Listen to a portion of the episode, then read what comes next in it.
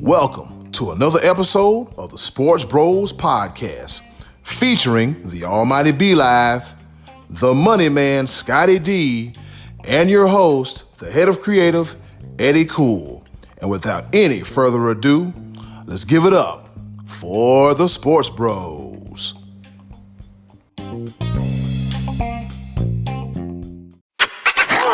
What's going on, world? This be your boy Eddy Kool, aka the HOC, and guess what? This is episode number 76 of your favorite podcast, the Sports Bros Podcast.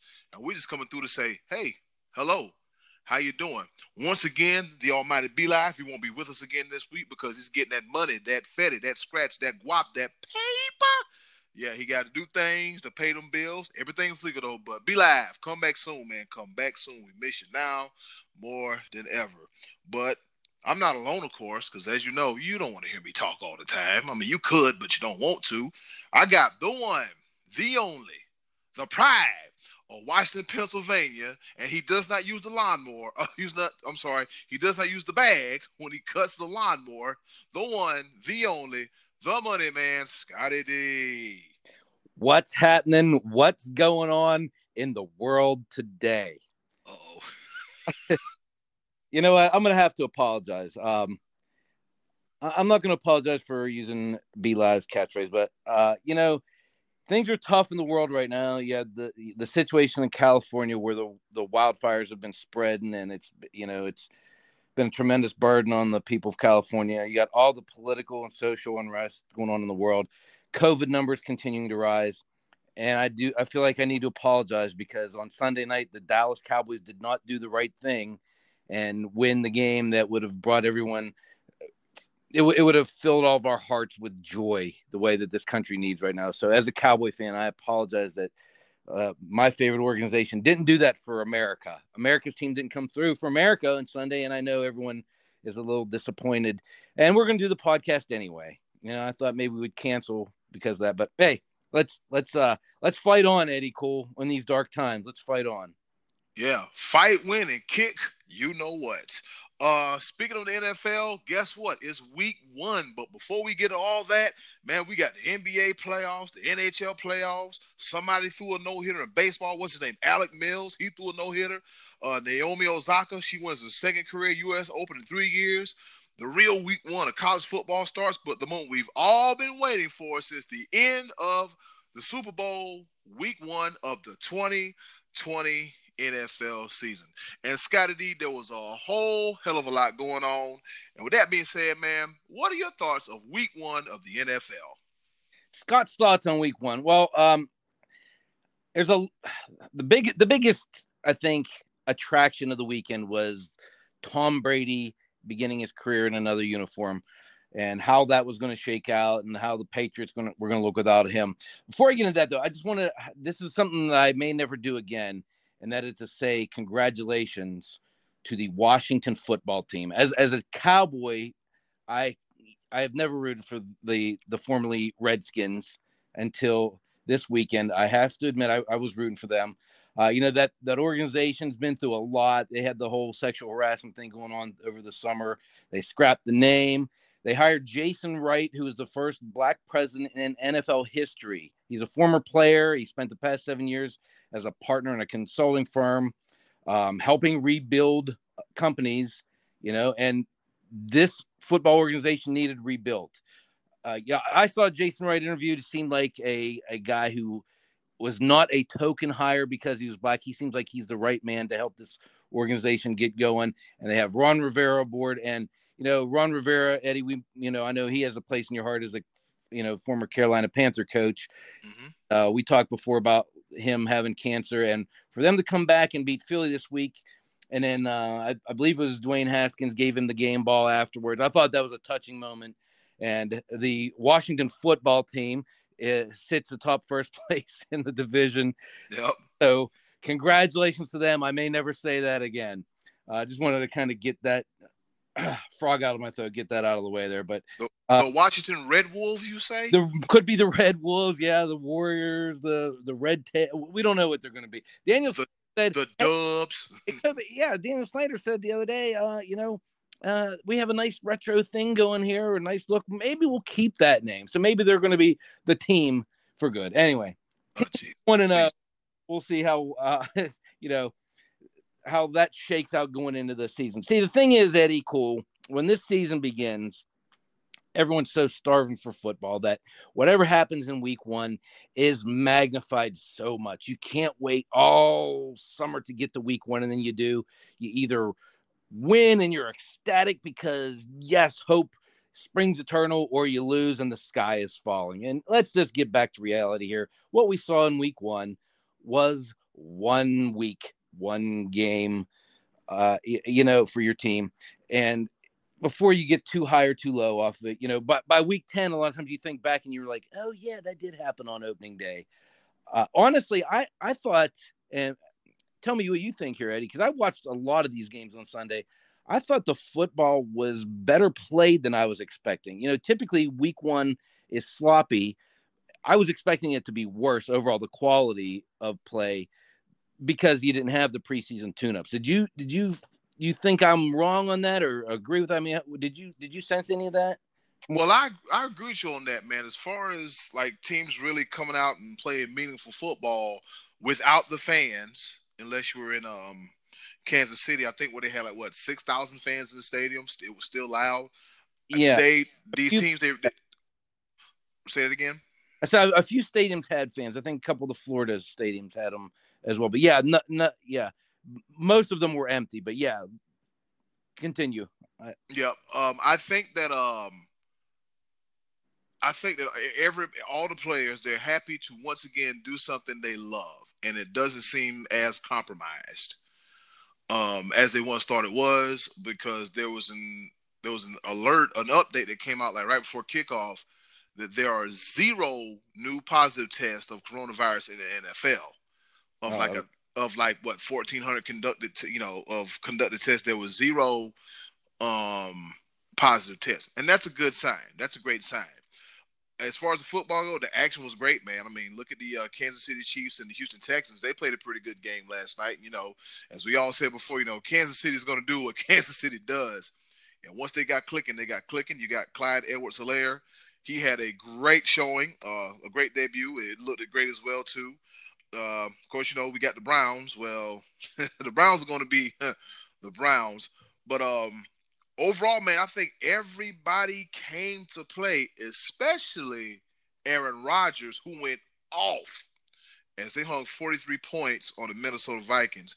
This game pretty much is just a shootout. Uh, the Vikings have a usually stout defense, but Aaron Rodgers had a point to prove, man. He really well, and lost some players off that defense from last year. I think they they were down like six, seven starters, maybe something like that from last year. So the yeah, the Vikings had have a little bit of adapting, and you know that's kind of um, I, I was kind of expecting some of what we saw to happen as far as teams with new coaches and new quarterbacks, and we even even B Live had mentioned that a couple times before in our uh, you know as we were doing our season preview stuff a few weeks ago. Uh, you know, the new teams and the new quarterbacks they struggled. Um, yeah, you know, you had Brady and the Buccaneers struggled. You had Philip Rivers and the Colts, the Cowboys with their new coach, Panthers, Bengals.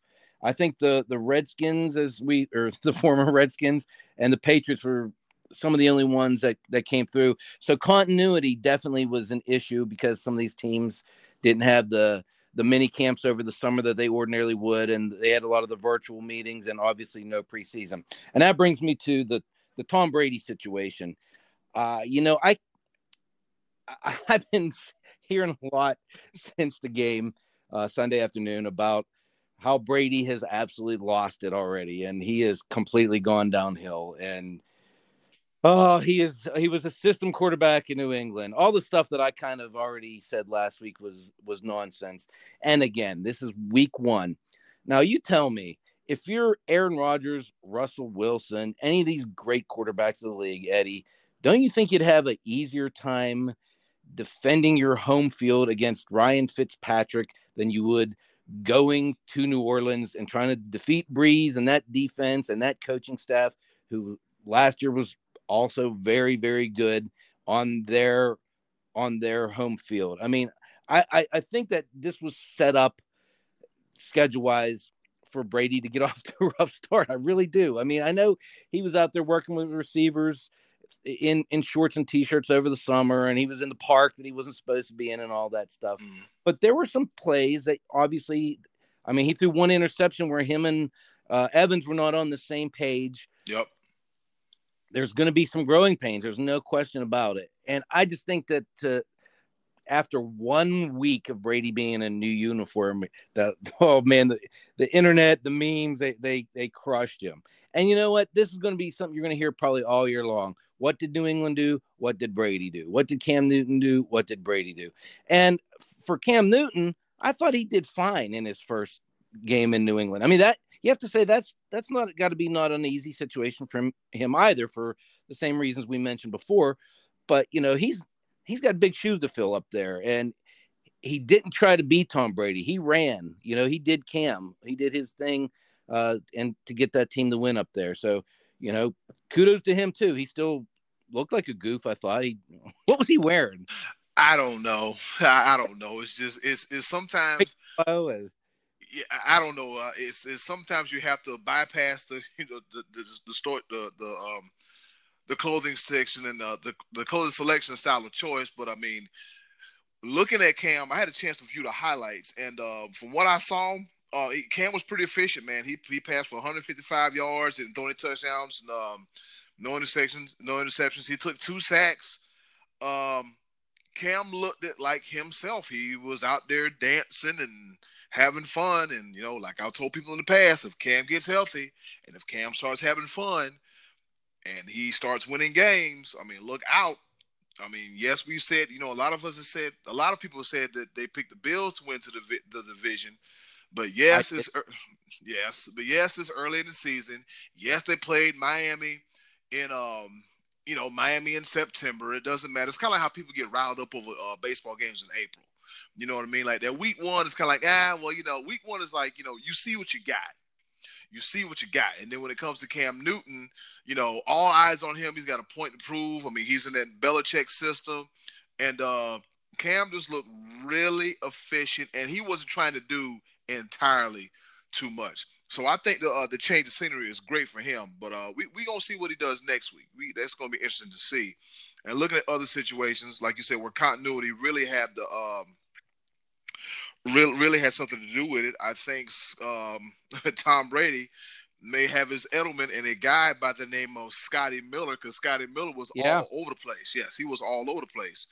Um, Mike Evans, you know, he kind of had a he had a hamstring issue, but he did, you know, get a touchdown. But that Saints defense looked it great, looked it awesome. They were flying around all the, all over the place, and they made it real uncomfortable for Tom Brady. Meanwhile, you got Shady McCoy blowing blocks. You know, I mean, you got to protect this man, man. You got to block this man at all costs, and you really can't just have him dangling out there like that, man. And uh, as I stated earlier, you know, the um, Baltimore Ravens, they look good. They look great. They ran all up and down with the Browns. Huh, I don't know what to say. Scotty, what do you think about this whole Browns situation? Well, you know, it was in a in a topsy turvy, upside down world this year. The Browns were still Brownsish, the Lions were Lions-ish, and the Bengals were Bengals-ish. So it, you know, you had some normalcy there. You, you know, the, the the Browns game. If you're a Browns fan, I, I know you got to feel lousy about how how badly that that turned out. But the Ravens are one of the teams that are being predicted to be a Super Bowl team this year because they're good everywhere. I mean, Lamar Jackson looked fantastic. I mean, obviously he's the the MVP, but he looks like he just picked up right where he left off. But that team is solid everywhere, all over the board. Mm-hmm. So if you're Cleveland, you say, you know what, let's go get better. Let's regroup. I, I think they've got uh, some real problems with Baker Mayfield not having. I don't know if an identity is is, is the way I, I, feel like he wants to try to do too much, and I think he needs to to focus on you know just complete the next pass. Let's let's you know I, I just think he tries to to do too much sometimes. You know, and he, he's he, he needs to learn to play his own his own game. He has no chemistry with Odell Beckham, and that's that's supposed to be their their best guy. And they went out and got this guy a year ago. Well, now you've had a full season and, and you're into your second season with them, and they're they're not developing any kind of chemistry together. That's a problem. The Lions is the one to me though is the is the I mean, what happened there? They're they had that game. What were they up 20 23 6 or something like, mm-hmm. like I, I forget what it was, but for them to blow that game, that that that was atrocious. That that one really hurts. So I think that this is that's going to be the first thread being pulled under the Matt Patricia regime in in Detroit. The Bengals, you know, here you have your your your young quarterback, and I think that you know he they they I think they played it right with him. Mm. They didn't do too much. They let him run and be athletic. He scored a touchdown. Um, he he threw a, a bad shovel pass at one point that that that he shouldn't have. But having said that, he got the ball back at the end of the game and had a chance to win the game for them. They came down the field and he threw the winning touchdown pass. And they they called offensive pass interference on AJ Green, rightfully so, good call. But you know that led to a field goal attempt to tie the game. You know they're playing the Chargers. A field goal attempt to tie tie the game, and the kicker misses by a, a ton and and pulls a muscle or whatever happened there. So if you're the Bengals, at least you can say, wow, you know, we were in that game. We had a little hope. And I thought Burrow looked uh, poised and confident. You know, you, you don't expect him to come out and look like Patrick Mahomes in the first game of his career. But I thought for what we saw of him, it was it was promising. So for those three perennial bottom dwelling teams, you know, I think the Bengals probably today feel better about what happened than any than the other two teams.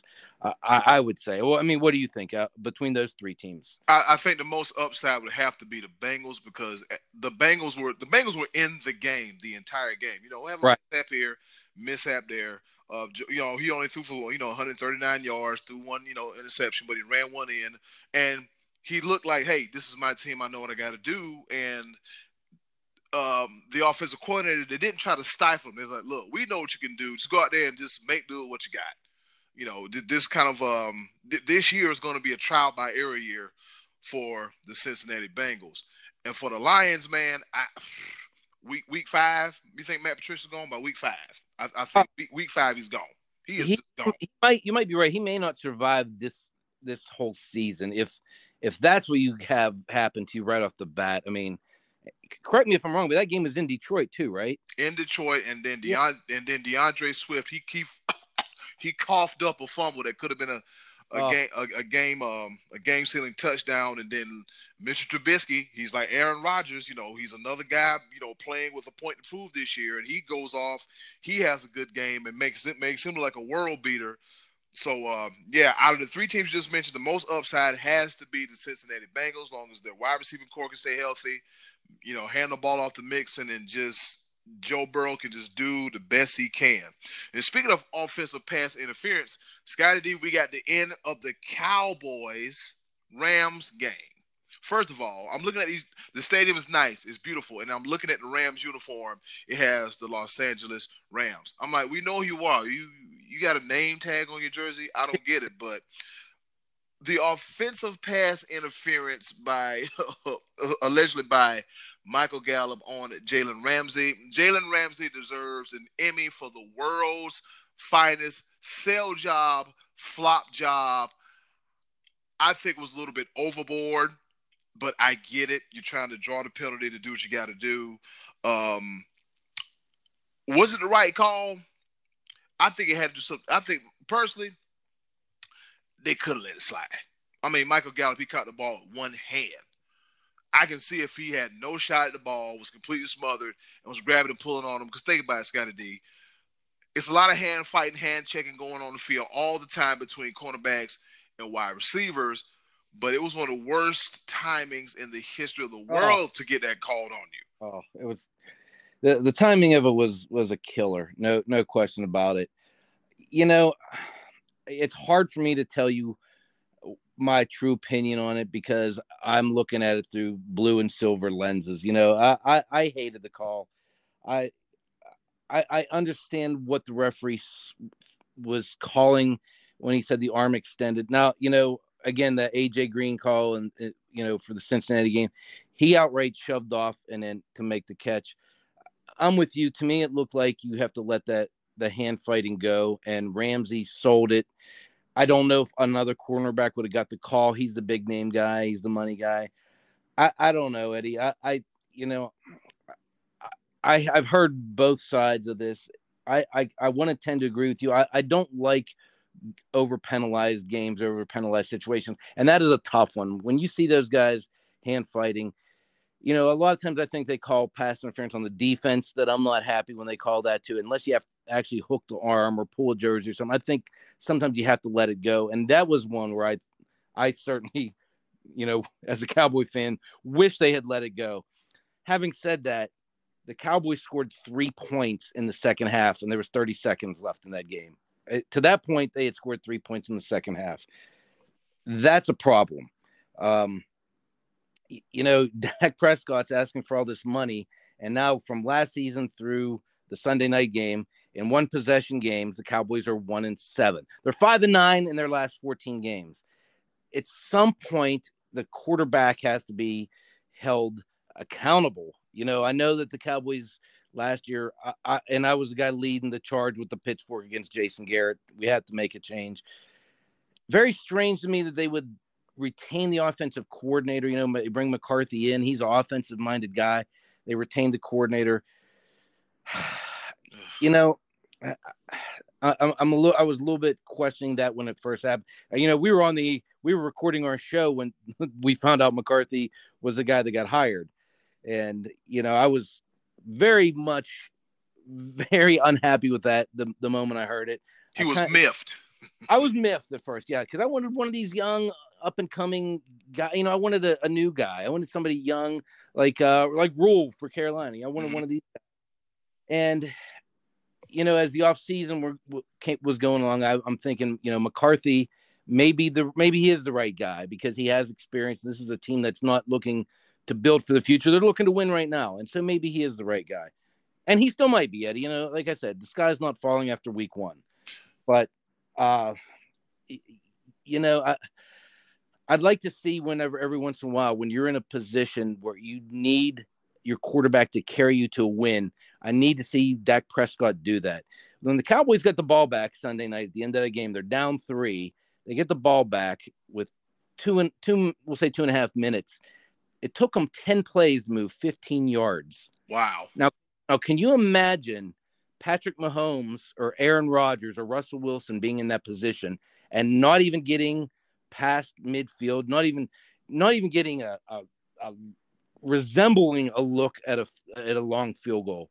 I mean, I just the, these guys that are making the big money, these big time quarterbacks, I just cannot imagine them being in a situation with one time out in the two minute warning that they they they accomplish 15 yards in 10 plays.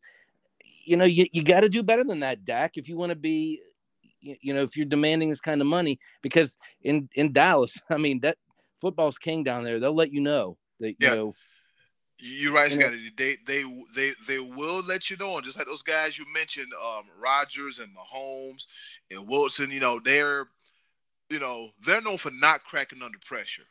You know, they're known for improv. You know, think about like all three of them. You know, if it don't go according to plan, they will improvise if need be. Also, that's why they're making the big damn money because they make big things happen. And what Dak has to understand, well, he should already know by now. Hey, man, if you want all this money, you got to make things happen. Play falls apart. You're gonna use your arm. You're gonna use your feet. What you gonna do? The short receiver, the your, your flats. You're gonna throw a screen. Like what? What are you? In order for you to want this, if we're gonna pay you, then what you gonna do on your end to assure that you can um that that that you can put us in a winning position? Because you know if it takes you ten plays how many you said? How many Scottie D? How many plays you said? They said they, they they ran about they ran ten plays and got about fifteen yards. Yeah, ten yeah ten, 10 plays, fifteen yards. I mean, his first two throws were I think like three or four yard gains, and you, you know you you're you're facing defenses that are guarding the sidelines and guarding the deep ball. You got to get down the field ten and fifteen yard chunk plays You know, I mean, this is where your legendary quarterbacks have made their money. I mean, you always think of Montana, Elway, Brady with the comeback wins. You, you know, they they all they all do. They march down the field at, at crunch time. All the all the big time quarterbacks have to come through in that situation, and I just haven't seen that out of Dak Prescott the last two years. I I think he's a good quarterback. I think he's a great, likable guy. And again, this is only one week of this season, but you know, we I've seen th- this pattern, you know, with him before, and I I, I was very disappointed in, in the end of the game, and in the fact that the Cowboys didn't at least get a chance to tie the game up. You know, I know they they they passed on the field goal earlier in the game. That's a whole other story. You know, I thought that was very strange. Mhm. Um, you know, because there was ten minutes left in the game at that point on the road, nonetheless. But and you know, if if the referee doesn't call the penalty on Michael Gallup, it, it changes the whole narrative. Maybe then they kick a field goal. Maybe they win in overtime. Who knows? It didn't come out that way, but you know, whenever you're up 14-13 at halftime and you have 17 on the board with 30 seconds left in the game, something in the middle there, you, you know, you, you didn't do enough. You didn't do enough to win the game. And you know, Eddie, I, I tell you, if you look at the at the league over this this first week, quarterback is what was bigger than ever. Look at the performance of Mahomes and Russell Wilson and and Lamar Jackson and Rodgers and Brees. I, I feel like those guys are now like, especially Mahomes and Wilson. I feel like, or and you could actually throw Lamar in there too. He's the MVP. Mhm. Those guys, I feel like they're kind of the elite of the elite right now. Like I, if you see what Russell Wilson did on on Sunday, if if he plays like that this year, that's MVP. He he'll be the MVP of the league, and he'll take Seattle to the Super Bowl. I thought Seattle was going to go in on Sunday. Actually, in my in my little poll I did with my friends, I picked Atlanta to win that game. I don't know why I keep picking for Atlanta because they, they keep you down. I'm about to, I'm about to say, yeah, didn't they, they they let you down a lot last year? They with that do. defense. Oh boy, it's They just do. and, and and Atlanta is another one of those situations. Like, what the hell? What what, what are we doing? What, what what's going on? You can't get right. Like, you just, you know, and just like you, we had this conversation. Was it last week about Matt Ryan going from you know one of those borderline elite guys to Right. damn near Matthew Stafford? But he had he had uh significant numbers on Sunday too. Mhm. But Russell Wilson, I think, was what like thirty three of thirty six or something like that. I mean, Efficient. and, and and he's this guy is is so his football IQ is so high. I think I said that last week, where he knows when to run. He doesn't let himself take hits, and now it looks to me more so in the game yesterday. And again, one week.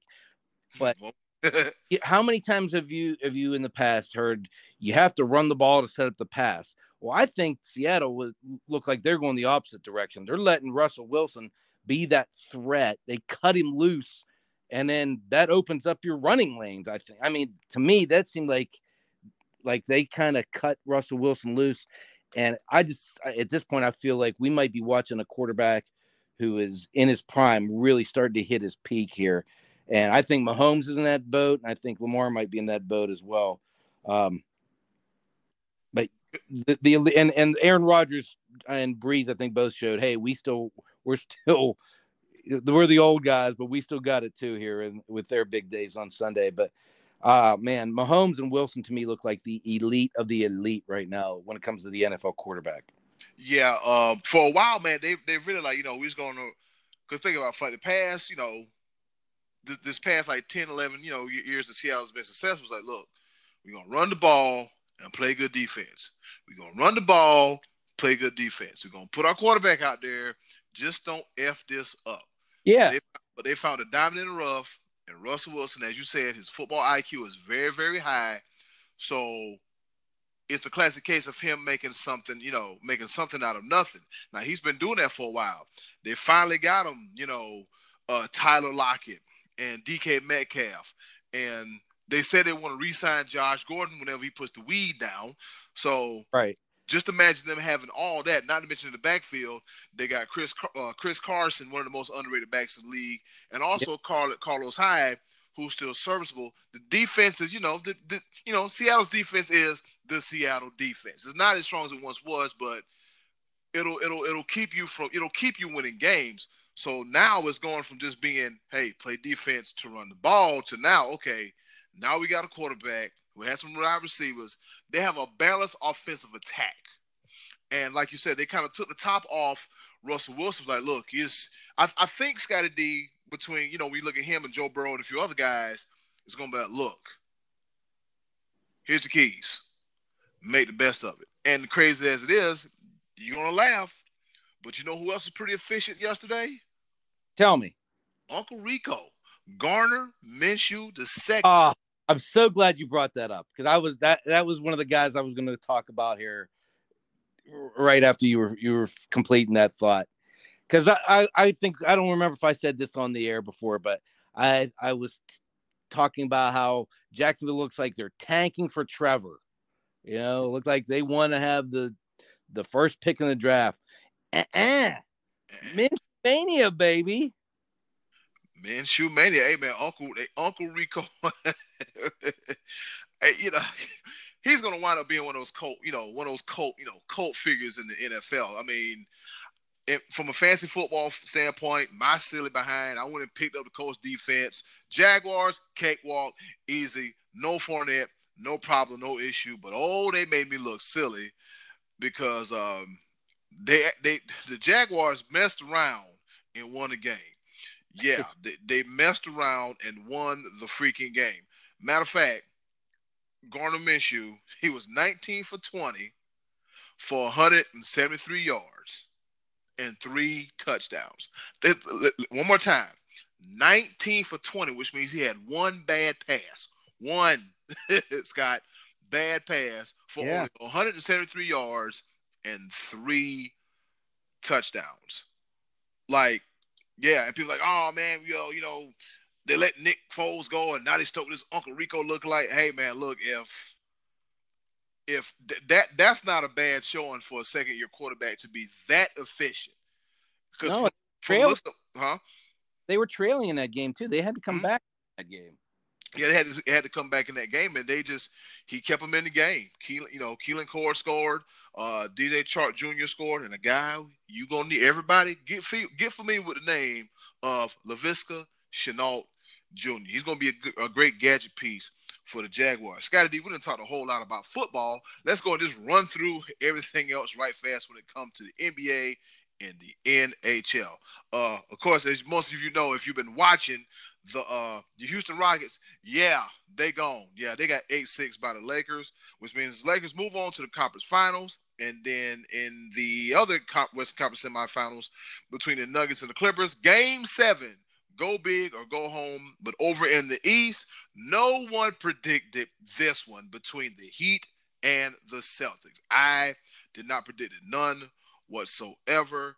Um, I'll say it once again for the Bucks. Khris Middleton, he just ain't it. He just ain't it. He gonna need some help. And then over in the West, James Harden's like, we need one more piece. We know we need more, one more piece. Scotty D, we just had this conversation about live by three, die by three basketball and how it worked for Golden State for various reasons, but Houston not gonna happen. Well, they they were like you said, they died by the three. It was like, where's Plan B? The Lakers really deed those guys up. Um, a few times they the Lakers got up big and Houston shot their way back into it. But that's the way it is with Houston. If the shots don't go down, then they go down. And that's what happened. The Lakers they really stepped their defense up for the second series in a row, the Lakers lost the opening game, then won the next consecutive four games. Man, I, I, I actually, as a Laker fan, you know, I was happy to see that, but I, I felt like Houston was going to put up a better fight. I, you know, it's and, and now D'Antoni's gone. He, he's already moved on from from Houston.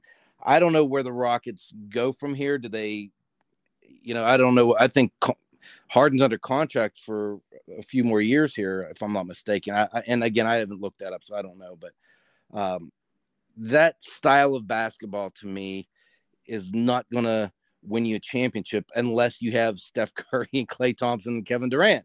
Yep. And, and that's it, the league is evolving into that. You know, every team wants to wants to bomb the three. You know, it's like the new analytics of the NBA. Everybody wants to to do that. And I think James Harden is an incredible scorer.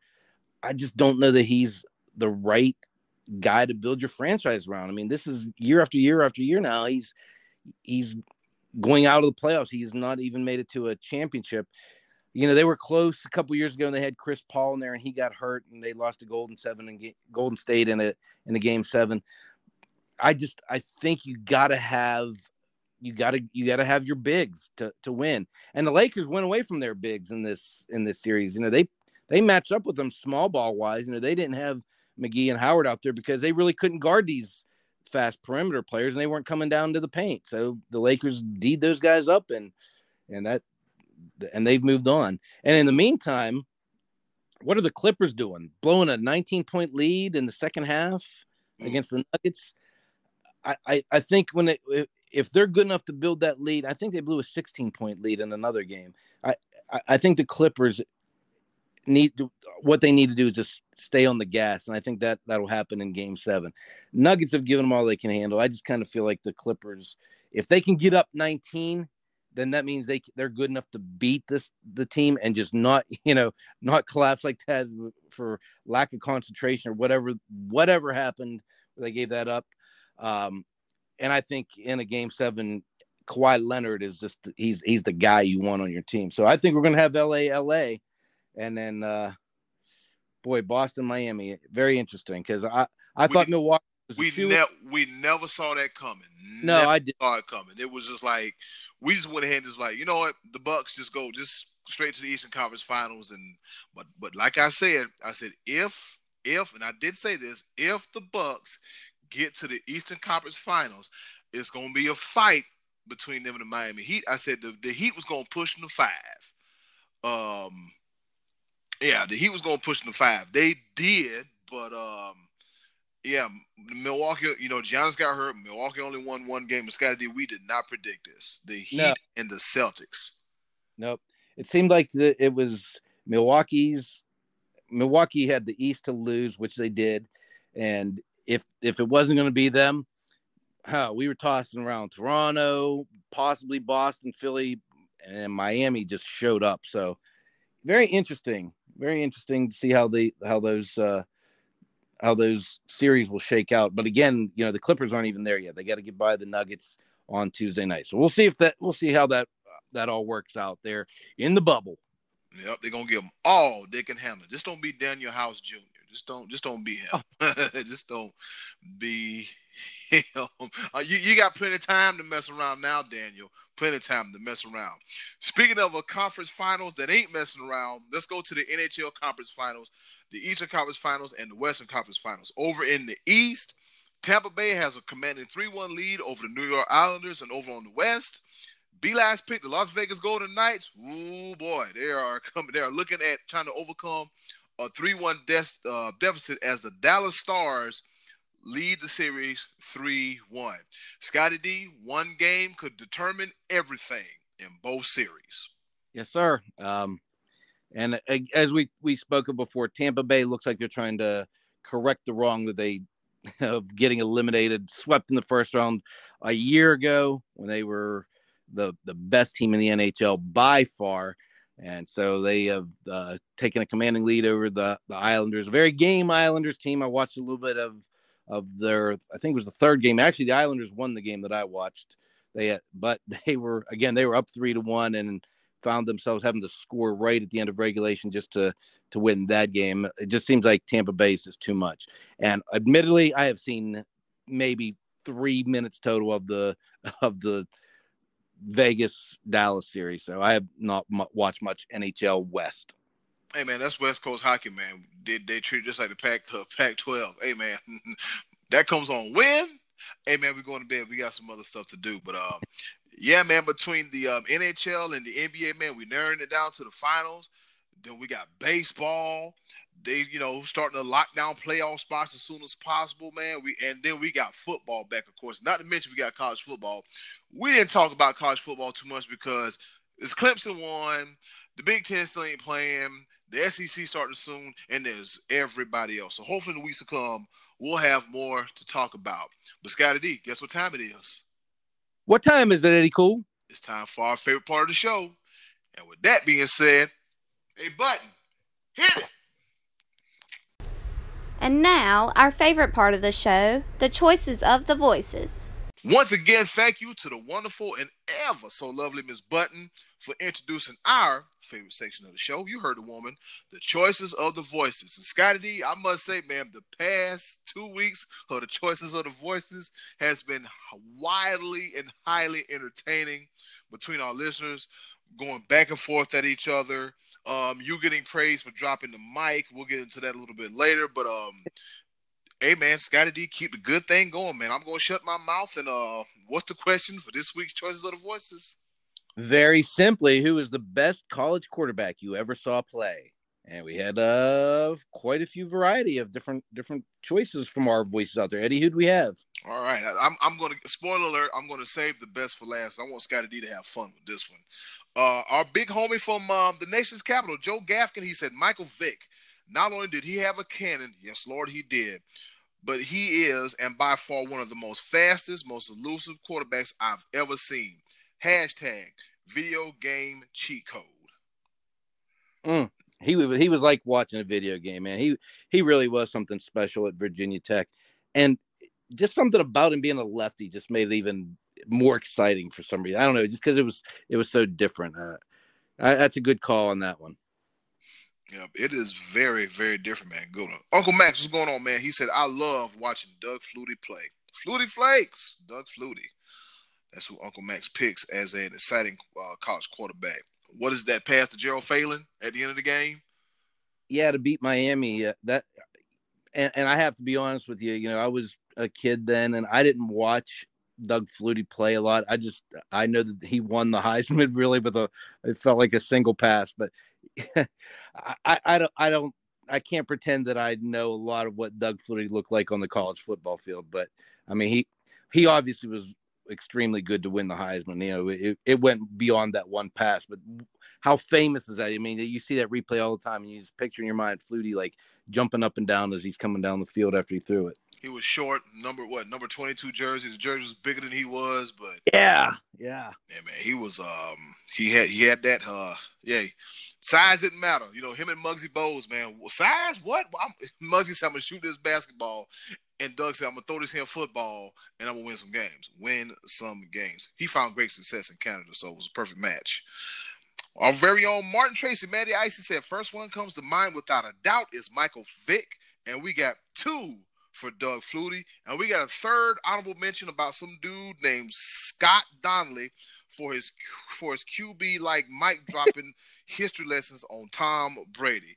Yeah, I'm gonna have to agree with you on that, man. Uh, Scotty D really gave us a thorough history lesson. So listen up, you pencil neck geeks, in the words of uh, classic Freddie Blassie.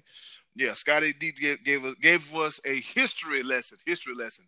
B Live wasn't so happy about it, but uh, we'll let him plead his case at another time. So, uh, and neither was Trey Dizzle. Trey Trey wants to offer a lot of resistance here, but uh, we'll get to Trey later. Oh boy, a lot of resistance. All right, here we go. We got Bruce Diamond. He said J.P. Losman. Crickets on that one. Moving right along, we got we uh, J.P. Losman. I guess he was the man. I, I remember J.P. Losman playing for Tulane. Yeah. And he played for Buffalo. And he was a Buffalo's first round pick, I think, one year around late nineties or so.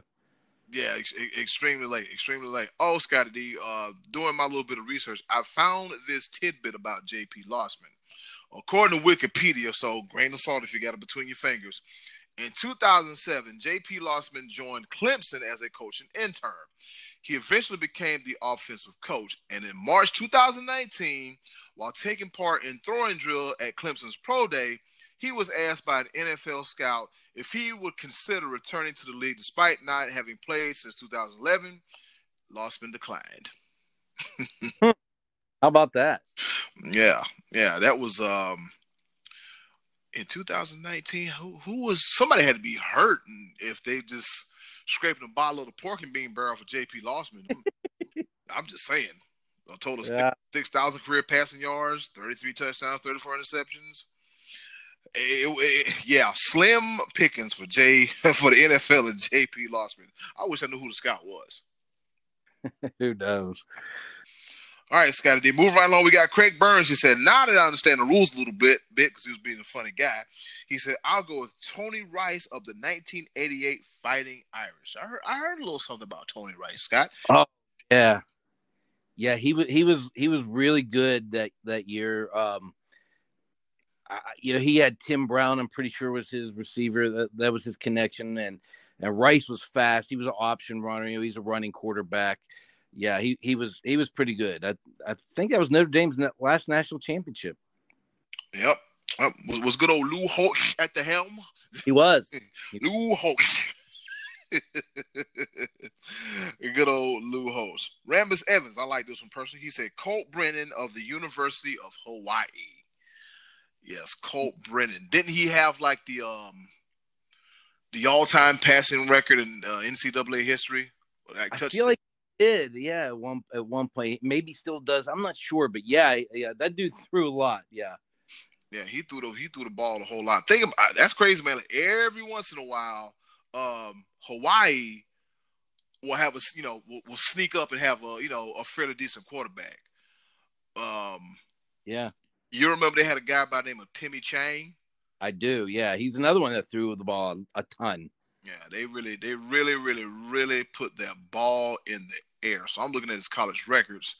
Um, second all time in most career touchdowns, responsible for 146.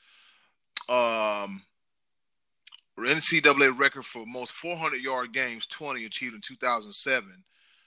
Uh, let's see, he has six all time in NCAA history in total passing yards with 14,193. Fourth all time with career touchdown passes at 131. Um, he was a bad dude. Yeah. Yeah, he, yeah. yeah he, he, he was a bad dude, man. Some of his records have since been eclipsed, but um, yeah, Colt Brennan was a bad dude. I, I don't I don't know. It must must be the beat, Scotty D. I don't know. yeah, I guess so. Yeah. Relax, why and just sling it around. Yeah, just go out there, throw the football. I'm gonna be June Jones, wear a Hawaiian shirt, just throw the ball. Don't worry about it. Don't worry about it. He was a he's a great coach, one of the greats. Uh, they don't talk about him that much.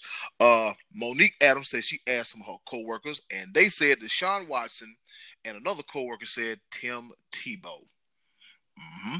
Two championship winning quarterbacks. Thank you for your answer, Monique. Um, the Almighty B Live said Charlie Whitehurst.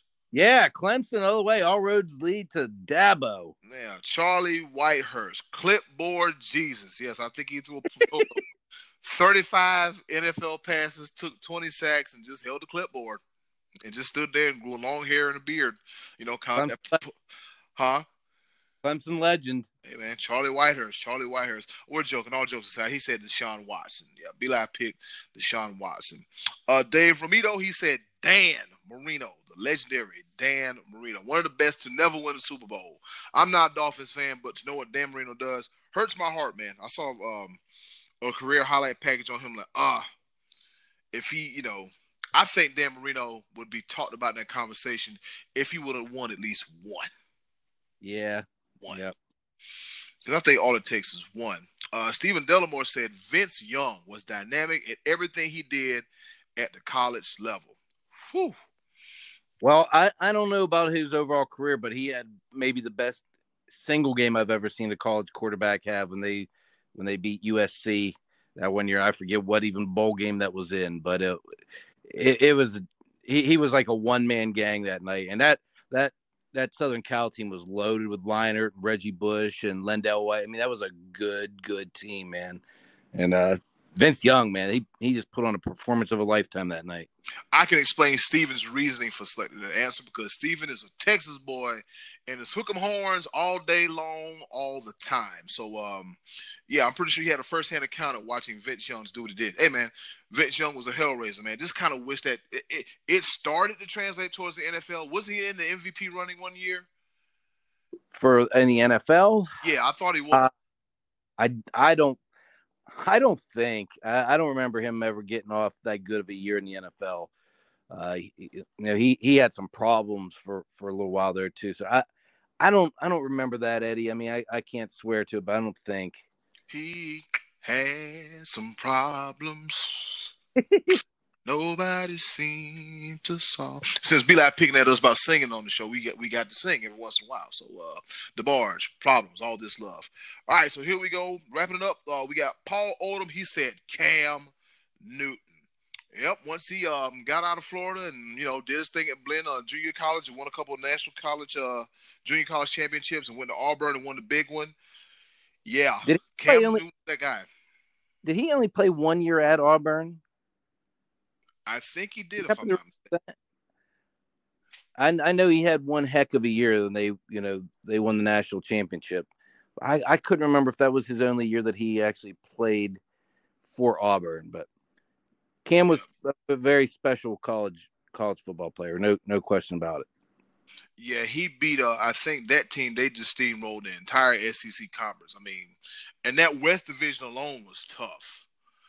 Yeah, that West Division was a very, very, very tough division to play in. It was Auburn, Alabama, Mississippi State, LSU, um, Ole Miss. Yeah, one of the toughest, uh, the toughest divisions to play in um in college football. Yeah, that year he won it all. He had only um two years in Florida. Um, that one year 09 in um Blinn College, and then that spectacular year in Auburn where um he rushed for a thousand, two thousand. Uh, Wow. And I he won the Heisman, correct? If I'm not mistaken. Yeah, Yep. Yep. Yep. He he won by Heisman. And hey, this was Tim Tebow's backup. Yeah, Tim Tebow's backup. So um yeah, man, something in the water, man. So yeah, Cam Newton. Yep. Ah, yes, Paul. He was a hell of a player. Well, Scotty D, that's it. Well, nope, nope. Wait a minute. Hold on. Like I said, we're gonna say the best for last, and here we go. We got the one, the only Trey Dizzle, and he said Scotty took a wild guess.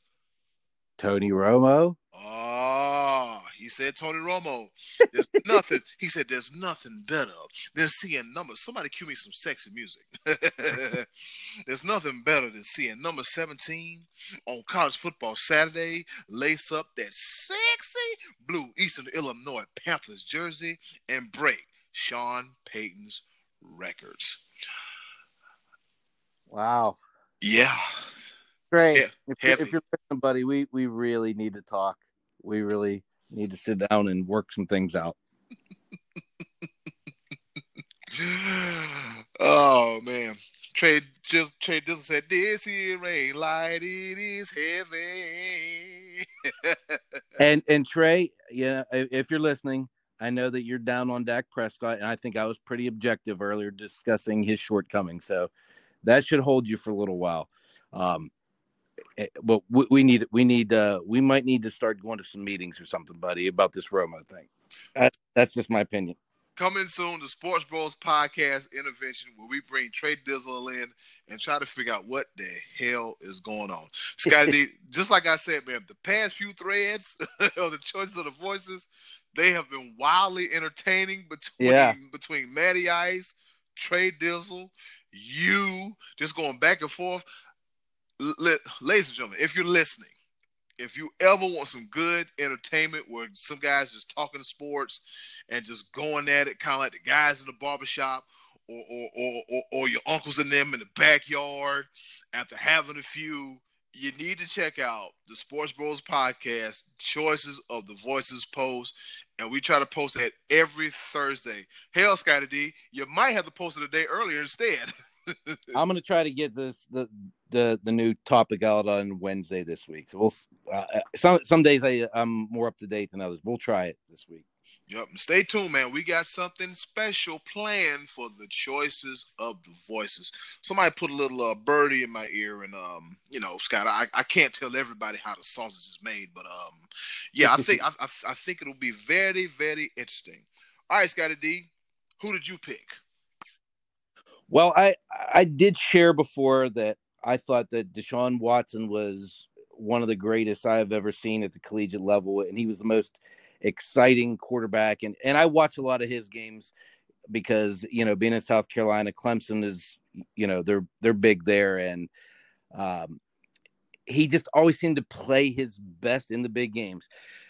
I'm going to go away from him though for for a guy who is often overlooked, and that is a guy by the name of Tommie Frazier from Nebraska. Oh, Uh, that's a Good one. Wow. Yeah. Damn. I forgot all about Tommie Frazier.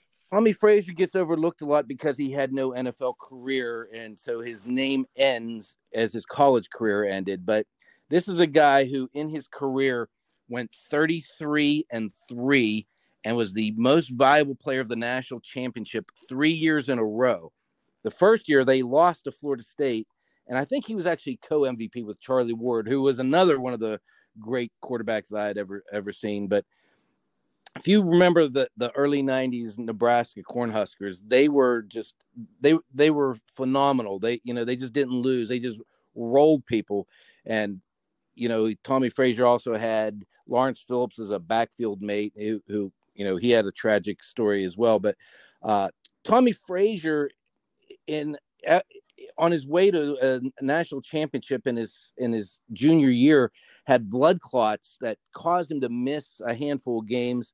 Uh, they replaced him by a young guy named Brook Berringer, who I believe is also, um, I think he died in a helicopter accident or something a few years ago. But uh, he came back in time to to play in the Orange Bowl, and uh, he actually I think they I think he didn't start the game, but came into the game and ended up coming from behind to beat Miami, and they won the national championship. Then the following year, uh, he he was just on fire. He he had uh, over thirteen hundred yards passing. He he was running. He was like really in today's game. Uh, uh, he he would fit in in today's NFL, I think, a lot better because that run pass option is so prevalent in today's NFL, where you know, he was kind of a, a guy before his time back in Nebraska, but Tommie Frazier was outstanding.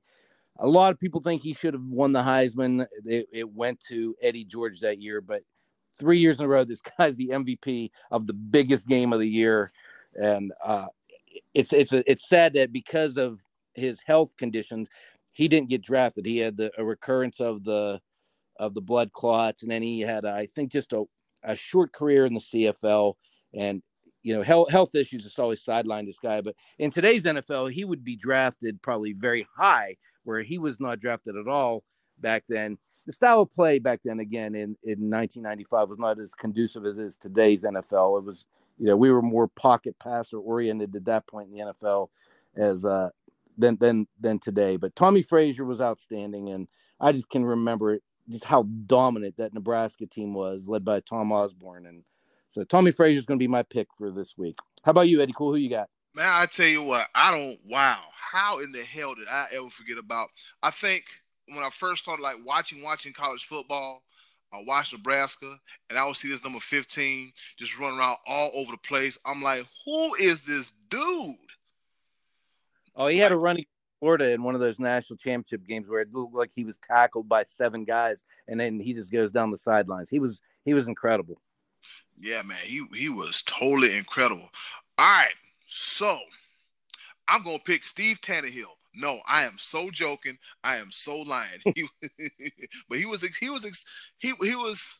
Hey man, just look him up, man. Steve Taneyhill, the University of South Carolina, mullet and all. Oh, okay. Oh, he, he was a cool dude.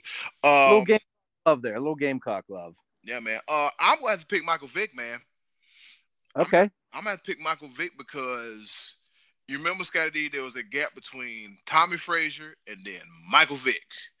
And then you really didn't have anybody in between it.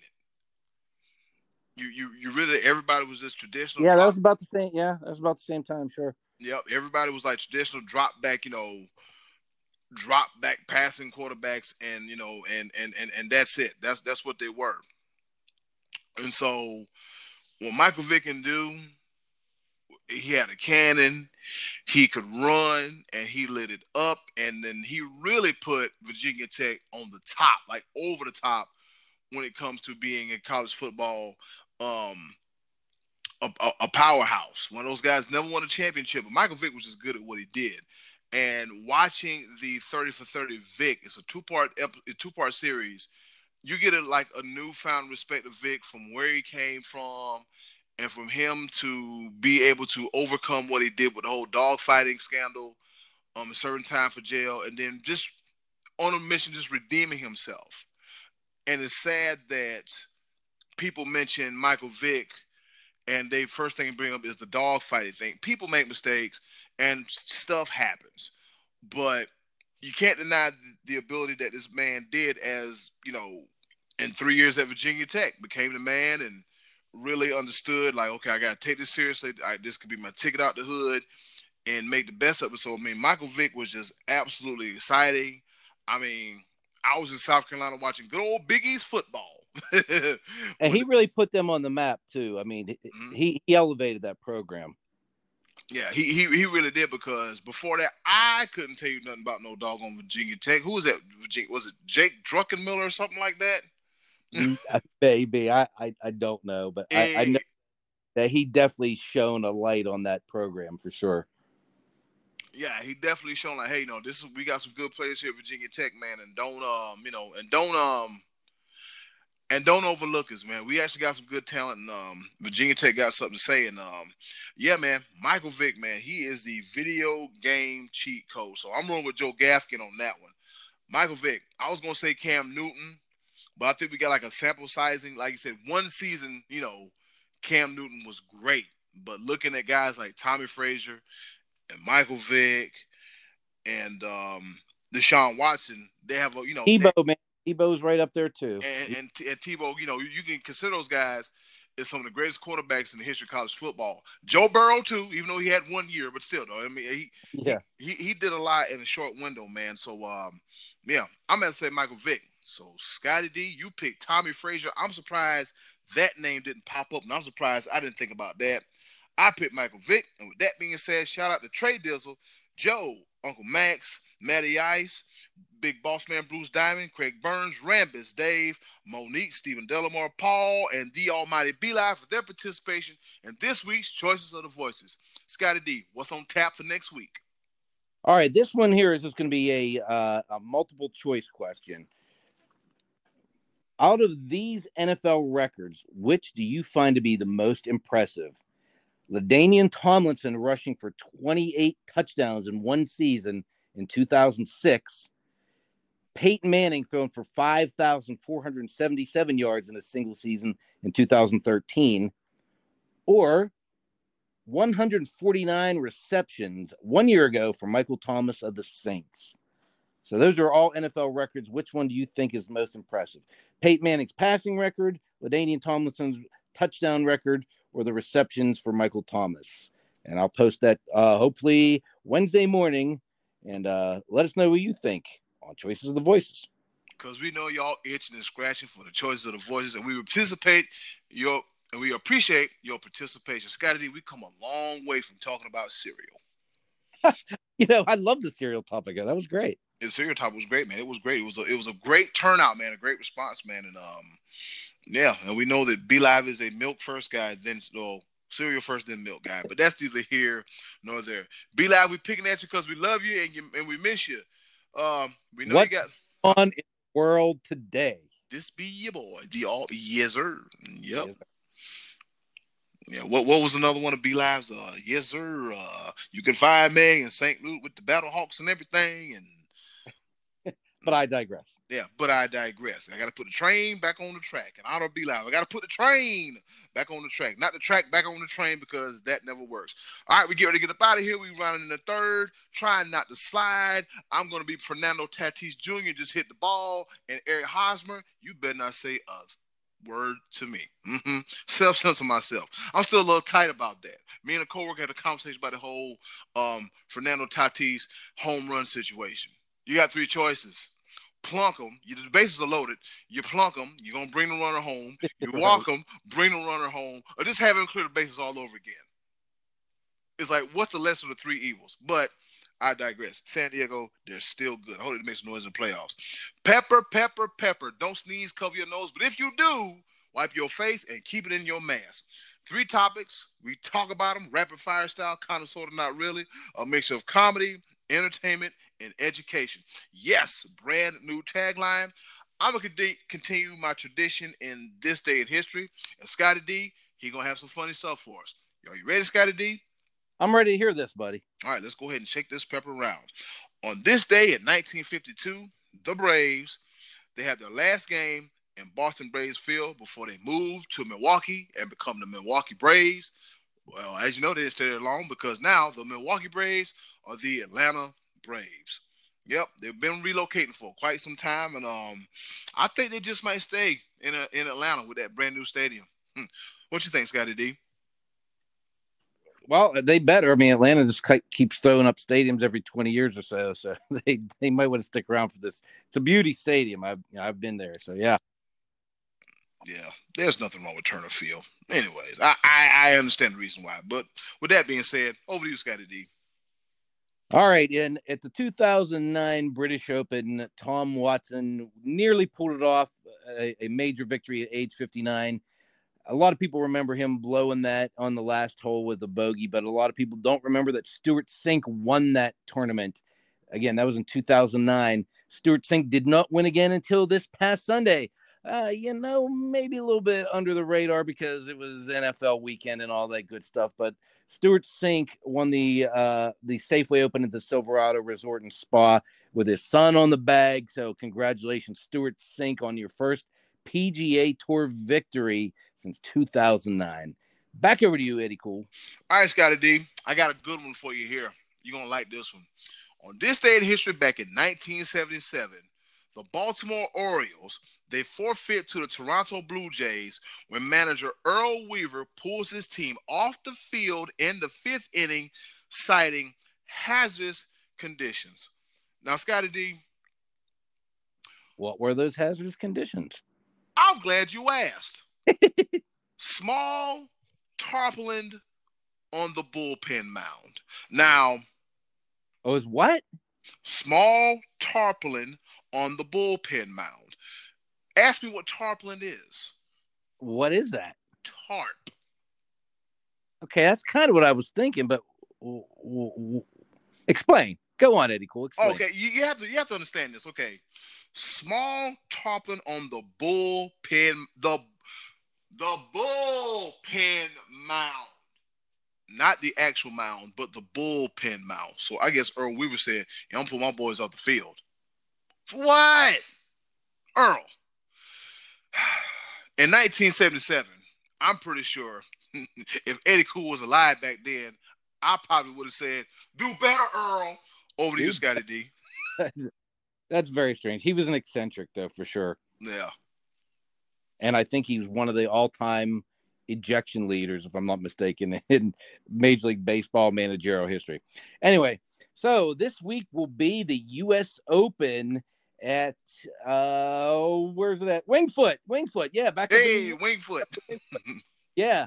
Um, Tiger Woods will not make the cut. I'm telling you that because two weeks ago he played at Olympia Fields up in Illinois, and the conditions were set up similar to a U.S. Open field with high rough. And Tiger is not getting off the tee well this year.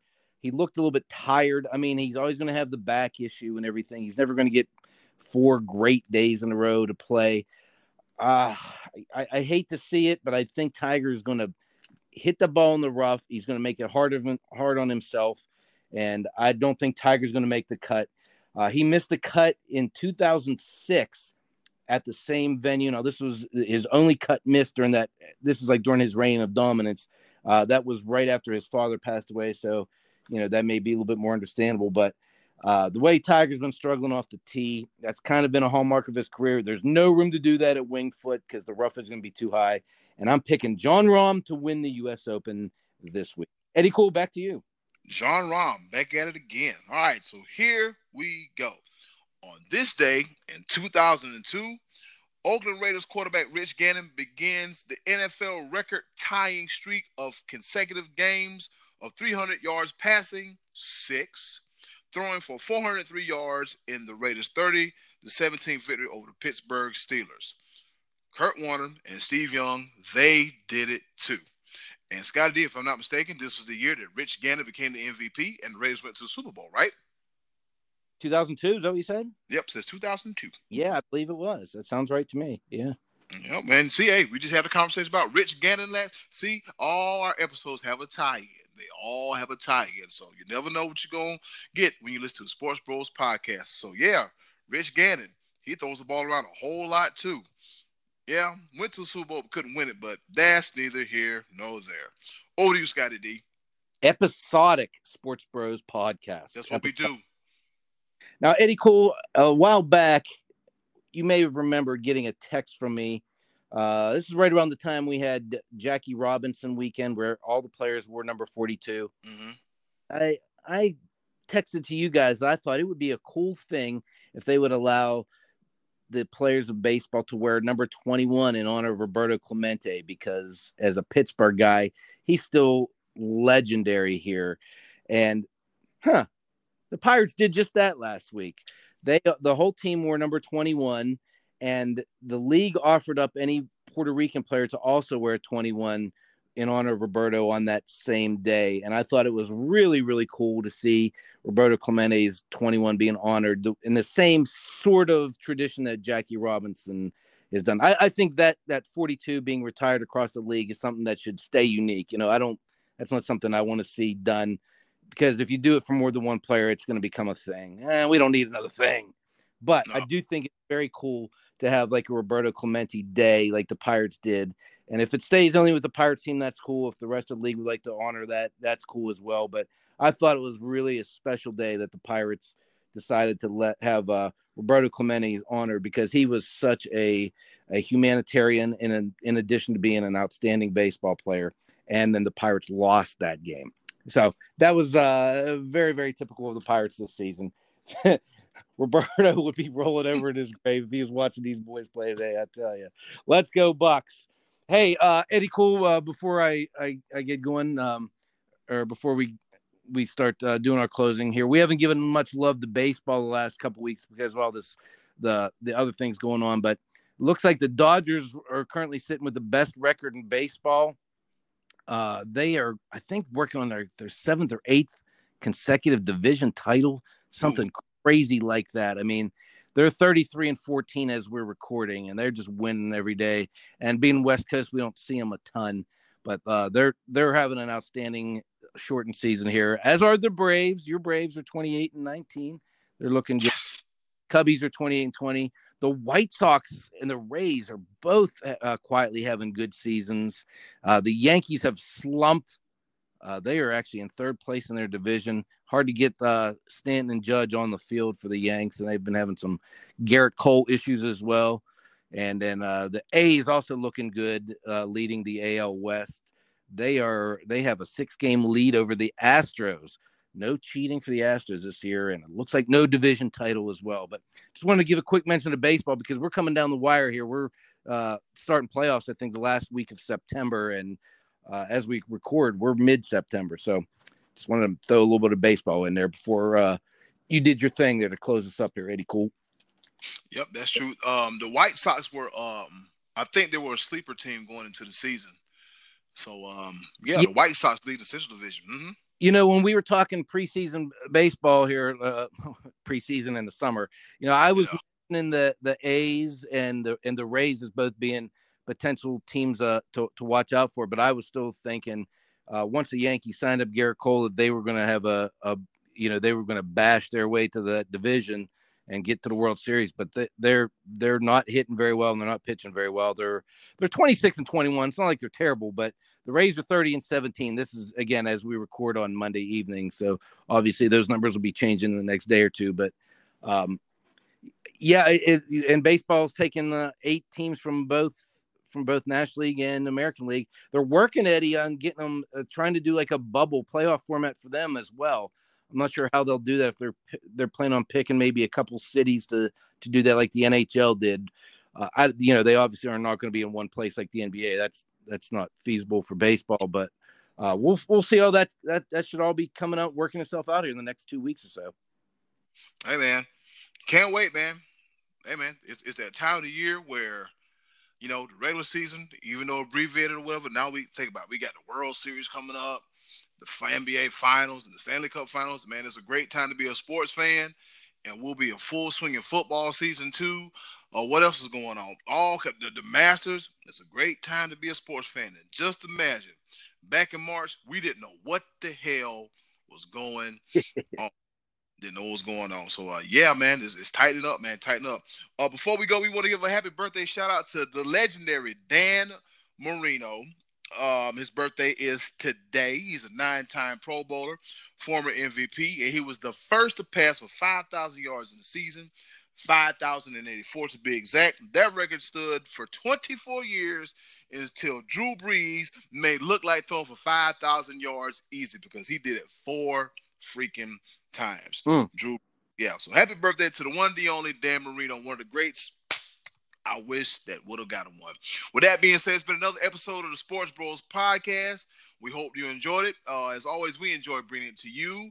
And uh, you can reach B Live at Max B Shop, um, Northman Christian Church Road, Burgers. We got best brisket. Yes, sir. Grits, Zima, Grits, Zima. They got sweet potato fries. White Claw. No law with the White Claw, baby.